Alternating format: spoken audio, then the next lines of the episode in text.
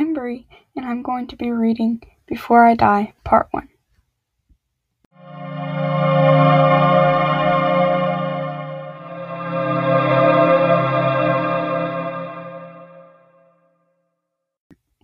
September 7th, 1941. Dear Joe, I don't know if you will ever have to read these, but I'm going to write you a letter every day, just in case I die. So here we go. You came over again last night. Remember when you used to come over every day? We would play games and have sleepovers almost every night. We were both dead hovers when we would cut a rug, but we didn't care. Now, if your parents found out you knew where my family was, they would flip their wig and turn us in. Well, it's been five months since we went into hiding, and I don't know how much longer my family of three can be stuck in this attic. Everyone has wants their own space, but in a way, it's kind of nice mm-hmm. because we have to spend more time together. But they're still a pain in the neck. Guess that's all for today. Later, alligator. Ellie. September 8th, 1941. Dear Joe, today was terrible. Some of the soldiers searched our neighbor's house and discovered them. Mama was crying. I was so frightened. We had to stay quiet all day. I thought they would discover us, too. At least we're safe for another day. I hope you come over soon. Ellie. September 10th, 1941. I didn't write yesterday because my parents told me that if these letters were seen by anyone else, we would be found and turned in. So they took my pen and paper and busted my chops. I wish they would just get off my back. Thankfully, I found more paper and another pen while they were trying to find food. Before they left, they told me that if they didn't return, do not come looking for them. That made me really worried, but they made it back. I was so happy. I don't know what I would do if they were captured. At least I still have you. Ellie. September 11th, 1941. I'm so happy you came over today and brought board games. That was such a gas. It made me so mad when you had to leave because we were being too loud. I wish you could have stayed longer, but my parents said they would find us.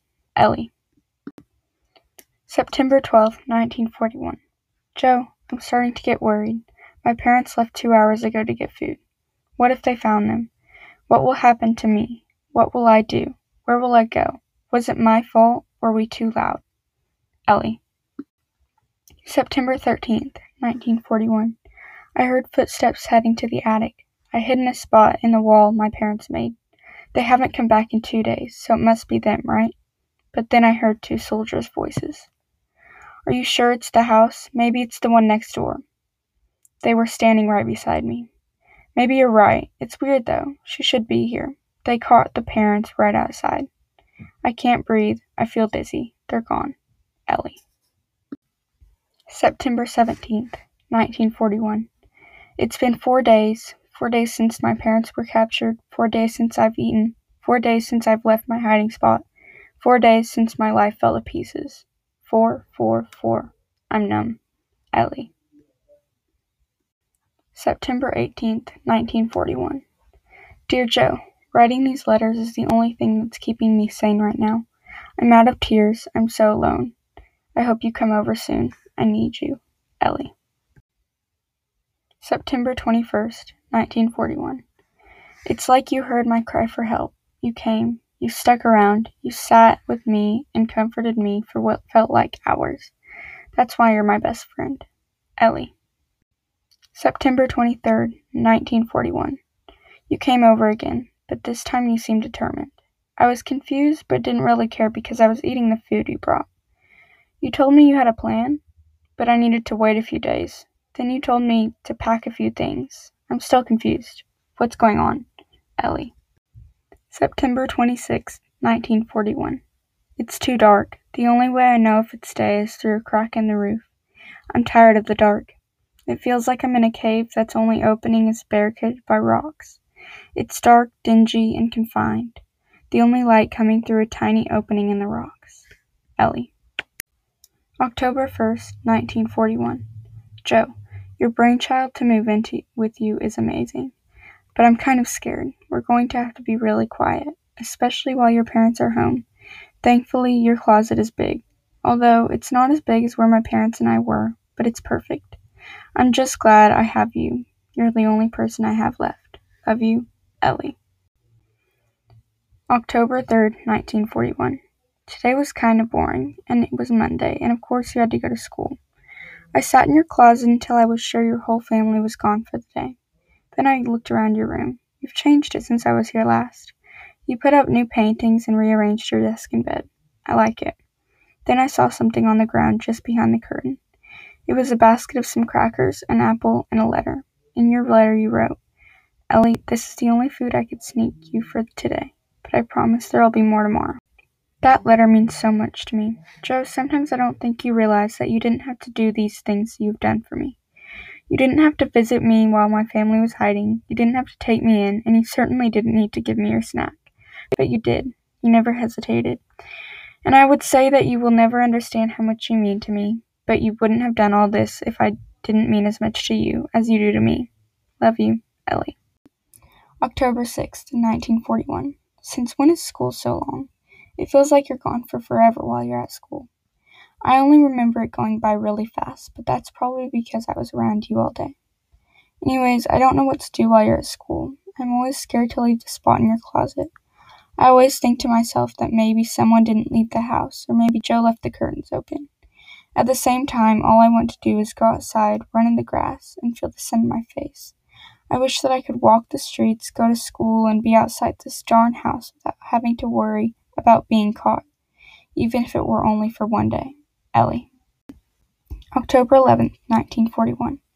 This week has been one of the best weeks I've had in a while. Talking to you every day never gets old. I hope we're this close when we're older, you know? When we have families and can hang out anytime we want, for however long we want. Our lives will be perfect. Love you, Ellie. October 12th, 1941. Hope is like a flower in a pot. If you care and water for it, it will grow. But if you neglect it and don't give it what it needs to survive, it will crumple and die. Ellie. October 14th, 1941.